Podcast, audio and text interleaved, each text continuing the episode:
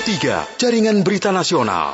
Rekan kami hadirkan ke ruang dengar Anda di saat ini dialog layanan kesehatan. Nantinya juga Anda bisa bergabung dengan kami di 0213523172, 0213844545, 0213866712. Di dialog kesehatan saat ini kita akan berbicara mengenai diabetes melitus dan komplikasi pada saraf. Dialog Kesehatan. Berbicara mengenai hal tersebut, pendengar saya sudah bersama dengan Dr. Muhammad Kurniawan, SPSK dari Departemen Neurologi. Dokter Kurniawan, selamat pagi. Selamat pagi, Mas Jo. Salam sehat, dokter. Ya, sehat selalu ya untuk Mas Jo dan tentunya para pemirsa sekalian. Ya, sehat dok. Apalagi di tengah perkembangan saat ini harapan kita bersama ya semoga kita sehat-sehat adanya. Oke dok, berbicara mengenai diabetes mellitus dan komplikasi pada saraf. Saya baru dengar mengenai hal tersebut bahwa ada, ada komplikasinya begitu. Bisa dijelaskan dok? Ya baik Mas mhm. Jo dan para pemirsa sekalian, diabetes mellitus ini memang sebuah penyakit uh, sistemik ya. Oke. Okay. Jadi ini penyakit kencing manis atau penyakit gula darah ya, tetapi dia bisa berefek ke seluruh tubuh termasuk ke sistem saraf. Nah, uh, efek ke sistem saraf ini termasuk salah satu efek yang paling sering ya, komplikasi yang paling sering dari diabetes. Jadi mungkin saya terangkan dulu yeah. uh, sepintas ya bahwa sistem saraf itu ada dua, ada sistem saraf pusat ya, itu otak ya, okay. otak dan uh, medula spinalis sumsum tulang belakang ya. Tapi yang utama adalah otak. Kemudian yang kedua adalah saraf tepi. Saraf tepi itu yang uh, saraf yang di ujung-ujung saraf di tangan, di kaki, ya di wajah. Itu juga ada sistem saraf di situ. Nah, uh, komplikasi diabetes yang paling sering pada sistem saraf ya itu ada tiga. Yang pertama, komplikasi pada sistem saraf tepi. Itu kita kenal dengan neuropati. Oke. Okay. Ya, jadi neuropati. Neuropati ini sering nih Mas Jo. Jadi pasien-pasien diabetes itu sering kali ya dia mengeluhkan eh, tangan atau kakinya kesemutan hmm. atau kebas, mati rasa. Nah, itu biasanya disebabkan karena neuropati, kerusakan pada saraf tepi akibat komplikasi dari diabetes. Nah, ini angkanya bahkan cukup mencengangkan loh, Mas uh, Jo. Jadi angkanya bisa 60 sampai 70 persen. Pasien diabetes itu akan mengalami kondisi neuropati. Dan ini kondisi yang mengganggu sekali. Ya, jadi pasiennya merasa baal, ya, nggak nggak nggak berasa apa-apa. Ditusuk pun nggak berasa. Sehingga ini mendatangkan bahaya lebih lanjut.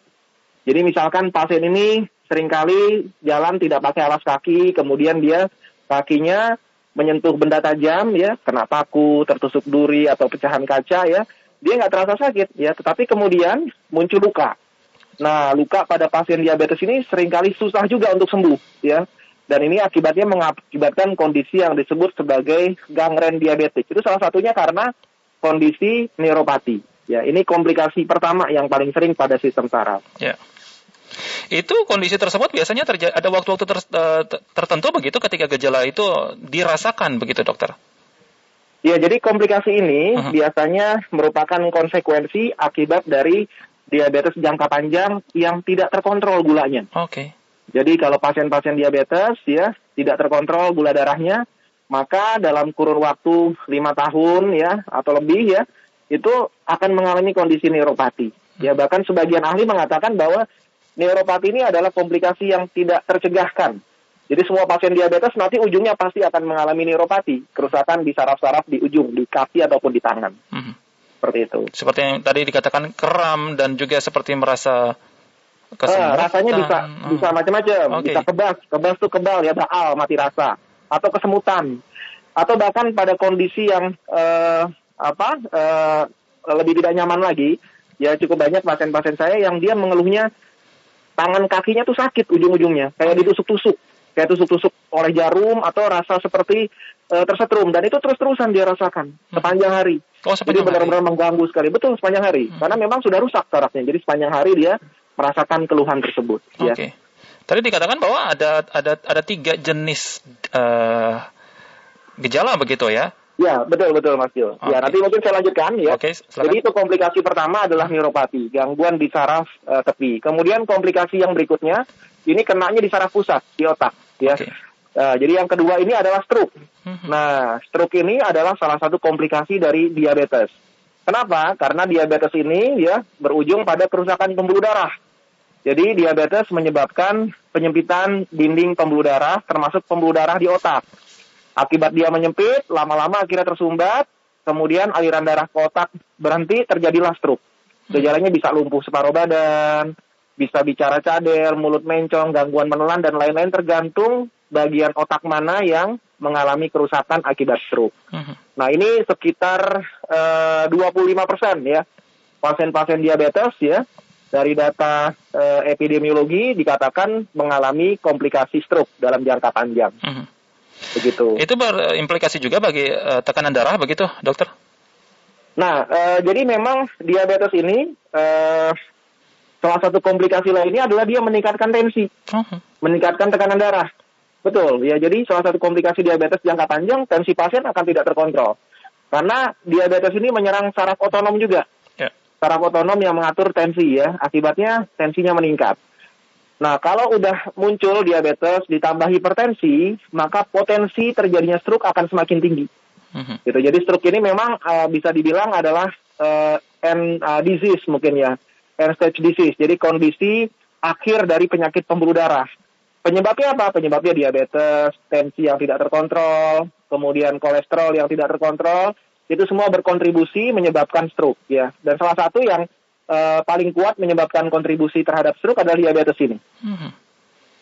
Padahal kita pikir diabetesnya adalah hal yang biasa begitu, tapi kalau terlalu uh, berlebihan atau juga fatal juga bisa menimbulkan hal demikian begitu ya dokter? Iya betul betul pak. Memang sepertinya biasa ya kita mm -hmm. jumpai di Indonesia itu angka diabetes kan termasuk yang uh, tertinggi juga di dunia ya bisa sekitar 30 persen ya yeah. populasi kita ini penderita diabetes. Jadi uh, jangan remehkan kondisi diabetes. Kalau memang kita terdeteksi diabetes harus benar-benar dikontrol gula darahnya. Yeah. Dan segera kita switch pola hidup menjadi pola hidup yang lebih sehat.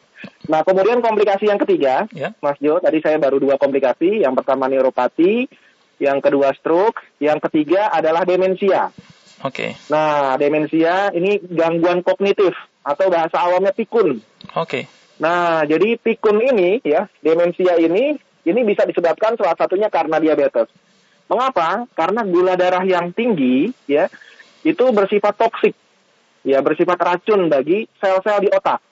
Termasuk sel-sel yang berfungsi untuk menjadi sel memori di otak yang areanya ada di daerah hipokampus. Nah, ketika dia rusak sel-sel tersebut, maka pasien akan mengalami gangguan kognitif, terutama gangguan memori, gangguan daya ingat. Nah, ini sering terjadi juga pada pasien usia muda loh, ya. Okay. Jadi kalau pasien e, diabetesnya tidak terkontrol, dia bisa mengalami kepikunan lebih cepat, ya. Jadi e, mungkin uh, umumnya kita jumpai pikun itu mulai umur 60-70 tahun ya. Lansia Tapi, begitu ya dokter ya? Iya lansia betul okay. itu yang umum ya. Meskipun juga itu bukan kondisi yang sehat sebenarnya ya. Uh-huh. Karena mestinya kan lansia juga tetap tidak uh, pikun mestinya ya. Nah pada penderita diabetes sering kali pikunnya lebih cepat. Pada usia 40-an dia sudah muncul gejala uh, kepikunan atau demensia ini. Jadi memang benar-benar harus kita waspadai diabetes ini, Mas. Oke, okay. semua kita pasti otomatis ingin uh, tidak seperti demikian begitu. Jadi pertanyaan kapan kita harus periksa begitu hingga kita tidak sampai di tiga-tiga poin yang dijelaskan ini, dokter? Iya betul. Jadi yang pertama, yang paling penting adalah Uh, kalau kita memiliki riwayat keluarga diabetes ya, uh-huh. misalkan orang tua kita atau ada saudara kita yang menderita diabetes, maka kita harus hati-hati ya. Kita harus memeriksakan diri lebih rutin mungkin ya karena diabetes ini kan termasuk penyakit genetik ya, menurun ya. Yeah. Nah, kalau seandainya memang kita sudah terdeteksi lebih awal menderita diabetes, maka kemudian kita bisa langsung melakukan tata laksana. Nah, mungkin kalau diabetesnya masih uh, ringan, ya kita bisa merubah pola hidup dulu. Jadi pola hidup kita lebih sehat, kurangin konsumsi karbohidrat, hmm. gula dan sebagainya, olahraga teratur ya. Karena olahraga juga ini memperbaiki uh, metabolisme gula. Dia bisa juga menurunkan kadar gula darah olahraga. Olahraga yang rutin ya, 3 4 kali seminggu itu bisa mengurangi kadar gula darah. Nah, kalau seandainya memang uh, diperlukan minum obat, hmm. nah kita harus patuh harus patuh mengikuti eh, apa nasihat dari eh, dokter ahli yang eh, memberikan kita eh, obat untuk eh, mengontrol gula darah.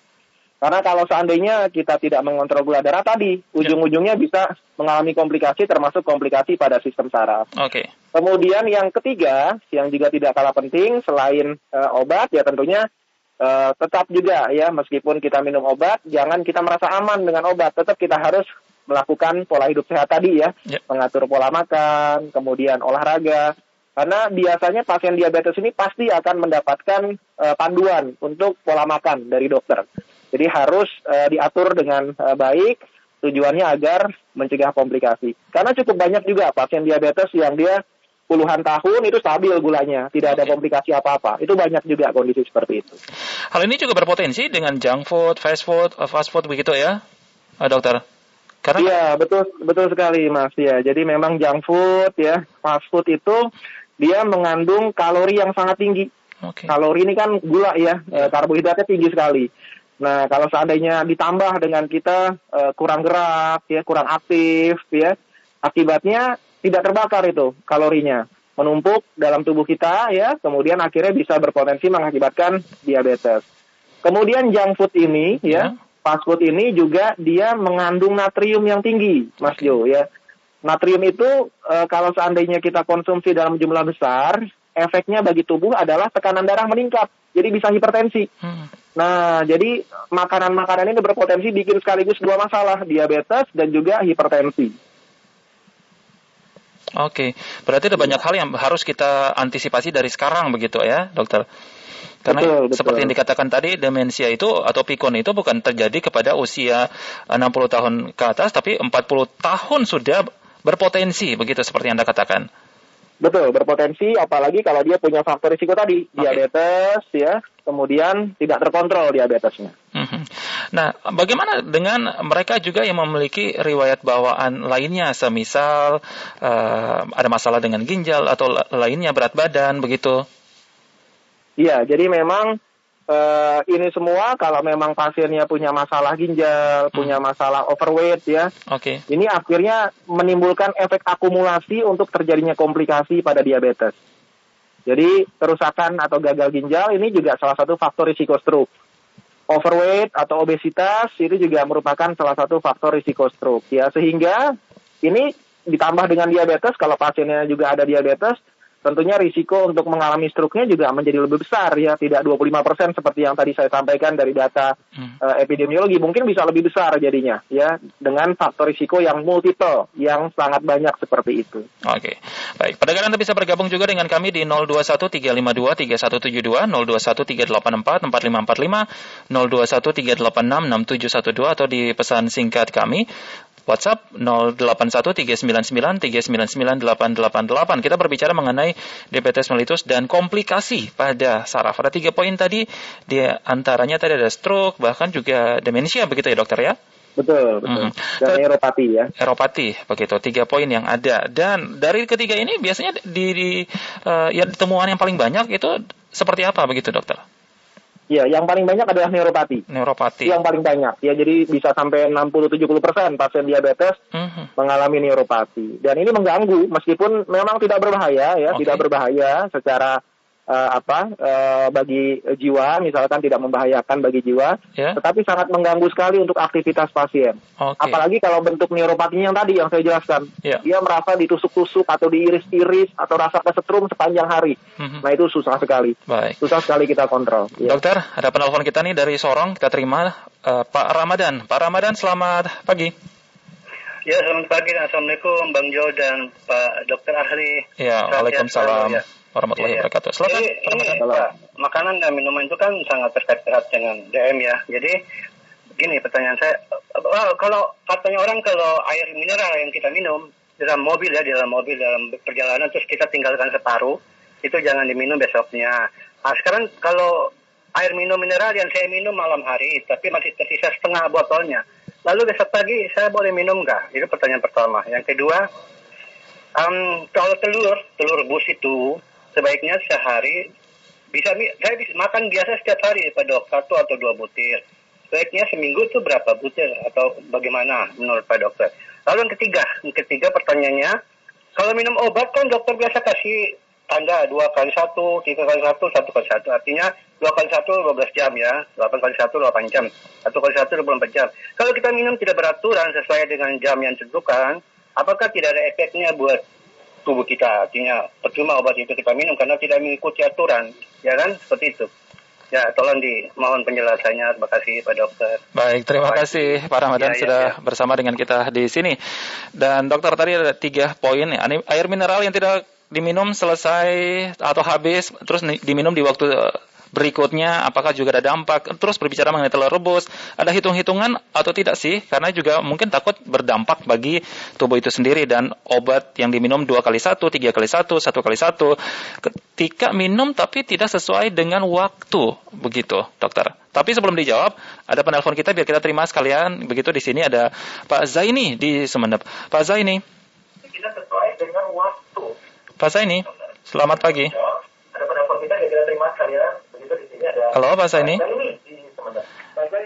Oke, dan uh, Anda yang bersama dengan kami di saat ini juga bisa terhubung ya dengan kami di nomor telepon yang kami buka ke ruang dengan Anda. Dokter, tiga poin pertanyaan tadi bisa dijelaskan silakan. Ya baik, terima kasih uh, Pak Ramadan ya dari ya, Sorong untuk Sorong. pertanyaannya.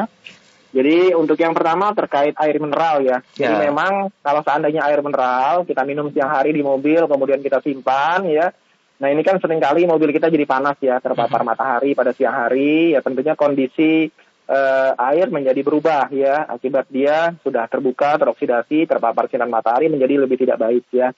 Namun kalau untuk malam hari saya kira nggak ada masalah ya, selama dia disimpan di tempat yang suhunya uh, apa uh, adem gitu ya, kan di rumah itu kan ya pada malam hari tentunya kan tidak panas ya. Uh, kalau mau dihabiskan lagi pada pagi harinya ya nggak apa-apa, nggak masalah ya. Oke. Okay. Nah, kemudian yang kedua terkait telur ya. Yeah. Ya. Uh, memang konsumsi telur ini sangat bagus ya karena dia sumber protein ya. Uh, jumlahnya saya kira uh, kita tidak perlu uh, tidak ada batasan sebenarnya kecuali kalau pasien memang mengalami gangguan fungsi ginjal. Okay. Nah, itu biasanya harus kita batasi ya uh, jumlah protein yang masuk karena sulit untuk dibuang oleh uh, ginjal di metabolisme. Nah, uh, catatan saya adalah untuk konsumsi telur ini mungkin kalau untuk usia-usia uh, di atas 40 kita harus mulai uh, waspada juga untuk kolesterol ya. Sehingga mungkin ya untuk uh, telur rebus ini paling bagus putih telurnya sebenarnya. Kalau yang kuningnya itu kan dia uh, lebih banyak uh, kandungan kolesterolnya ya. Nah itu yang harus hati-hati uh, ya untuk konsumsi uh, telur rebus. Mungkin kuning telurnya dikurangin lah ya porsinya. Oke. okay. Kemudian yang ketiga tentang minum obat ya. ya dua kali nah, satu, tiga kali satu. Betul, hmm. betul. Minum obat ini harus sesuai dengan anjuran. Bahkan eh, pada pasien-pasien tertentu, sebenarnya ini berlaku untuk semua pasien sebenarnya. Eh, misalkan pasien epilepsi ya, ya, pasien kejang ya. Nah itu kita harus pastikan sampai jamnya harus pas. Misalkan kalau dia minumnya dua kali sehari, kita minta dia minum jam 6 pagi, jam 6 sore. Jadi jaraknya 12 jam atau kalau diberikan obat tiga kali sehari jaraknya 8 jam. Kita atur jam 6 pagi, jam 2 siang, jam 10 malam. Ya, kenapa demikian? Karena setiap obat ini mempunyai uh, kadar puncak dalam darah, ya. Dan kemudian dalam periode tertentu dia jumlahnya akan berkurang. Nah, kalau seandainya kita minta 8 uh, apa tiga kali sehari, artinya dalam 8 jam itu kadar darahnya sudah kadar dalam darahnya sudah berkurang. Jadi efek terapinya tidak ada lagi kalau sudah lebih dari 8 jam. Nah, karena itu harus disusul dengan dosis yang berikutnya. Nah, jadi efeknya lebih ke masalah efikasi atau e, manfaat dari obat yang diminum. Kalau kita minum sesuai ya dengan e, jadwal ya, maka kita bisa memastikan bahwa kadar obat dalam darahnya cukup untuk memberikan efek terapi. Yeah. Nah, termasuk kalau seandainya obatnya diberikan sekali sehari, ya saran saya sebaiknya rutin jam 7 pagi jam 7 pagi terus minumnya. Seperti itu. Ya mungkin beda setengah jam satu jam oke okay lah. Tapi kalau bisa jangan uh, lewat dari atau jangan beda dengan uh, kebiasaan jam yang uh, seharusnya. Ya. Demikian. Oke, okay. itu dua kali satu, tiga kali satu, satu kali satu. Itu kalau minum di rumah begitu ya dokter ya. Tapi kalau ya. di di rawat inap, artinya ini kan terkontrol begitu. Nah, berbicara mengenai hal tersebut untuk pengobatan di rumah ini sendiri begitu. Pengobatan seperti apa yang bisa dilakukan hingga kondisinya bisa menjadi stabil begitu, dokter? Uh, kondisi gulanya misalkan ya. Ya. Bang Jo ya. Jadi memang kalau seandainya uh, di rumah ya untuk pasien-pasien diabetes ya memang kan sebagian besar tentunya berobat jalan pasti ya. Oke. Okay. Nah ini yang uh, harus dipastikan satu minum obatnya teratur sesuai dengan jadwal. Yeah. Ya. Kemudian yang kedua sesuai anjuran dokter, apakah sebelum makan atau sesudah makan. Karena ada obat-obat tertentu yang kalau kita minum sebelum makan malah bahaya. Jadi efeknya kadar gula darahnya sangat rendah, itu juga nggak bagus. Hmm. Kadang-kadang kalau terlalu rendah gula darah, pasien bisa pingsan, hipoglikemi ya. ya. Nah, jadi uh, kita ikutin aja. Dokter bilang sebelum makan, sudah makan, nah itu harus sesuai dengan uh, petunjuk dokter. Kemudian yang ketiga, ya kontrol harus kontrol. Jadi dokter pasti akan sudah uh, memplanning. Ini kira-kira berapa lama nih harus dicek nih kadar gula darahnya, ya. Nah, jadi kita harus kontrol, termasuk kontrol untuk pemeriksaan kadar gula darah, mhm. sehingga kita bisa memastikan bahwa obat yang kita minum ya, kita dan tentunya juga dokter bisa memastikan bahwa obat yang diminum itu dosisnya cukup ya, tidak perlu ditambah dosisnya atau mungkin tidak perlu lagi ditambah dengan jenis obat yang lain kalau memang sudah terkontrol. Tapi kalau belum bisa jadi harus naik dosis atau ditambahkan dengan jenis obat yang lain. Baik. Dokter terkait dengan diabetes mellitus dan komplikasi pada saraf ada pesan kepada kita semuanya hingga kita tidak terindikasi akan hal tersebut dan juga kepada para pasien yang mungkin saat ini sementara menjalani uh, perawatan begitu. Silakan dokter. Ya, pesan uh, saya saya kira tadi sudah di note juga oleh okay. Mas Jo bahwa mencegah selalu lebih baik daripada mengobati ya. Yep. Jadi kalau seandainya kita belum terkena diabetes, ya jangan sampai kita terkena diabetes ya. Oh. Karena diabetes ini sering kali nggak cuma masalah genetik ya, mm-hmm. masalah lifestyle juga, gaya hidup kita yang tadi terbiasa konsumsi makanan high kalori ya, fast food, junk food, kemudian kurang gerak, kurang olahraga, itu bisa beresiko diabetes. Untuk yang sudah mengalami diabetes, hindari jangan sampai muncul komplikasi, apalagi komplikasi saraf ya, neuropati, stroke atau pikun ya. Itu harus kita hindari. Caranya adalah dengan tadi kita kembali ke pola hidup yang sehat, atur makan, olahraga teratur dan berobat secara rutin. Ya, saya kira itu yang paling penting, Mas Jo. Jangan sampai pasien-pasien kita atau kita sendiri kemudian mengalami komplikasi eh, saraf ya pada diabetes dan kita doakan semoga saudara-saudara kita yang terkena diabetes ya atau yang dirawat karena diabetes segera diberikan kesembuhan dan kemudian terkontrol gula darah. Baik. Terima kasih dokter sudah bersama dengan kami di saat ini. Semoga edukasi ini bisa menjadi suatu peringatan bagi kita lebih baik mencegah daripada mengobati begitu ya dokter. Ya, terima ya. kasih kembali Mas Gil. Siap. Salam sehat dokter. Salam sehat untuk kita semua dan juga tentunya para pemirsa. Ya, Berkata demikianlah bersama dengan Dr. Muhammad Kurniawan, SPSK, Departemen Neurologi, begitu berbicara mengenai diabetes mellitus dan komplikasi pada saraf. Indonesia Menyapa Pagi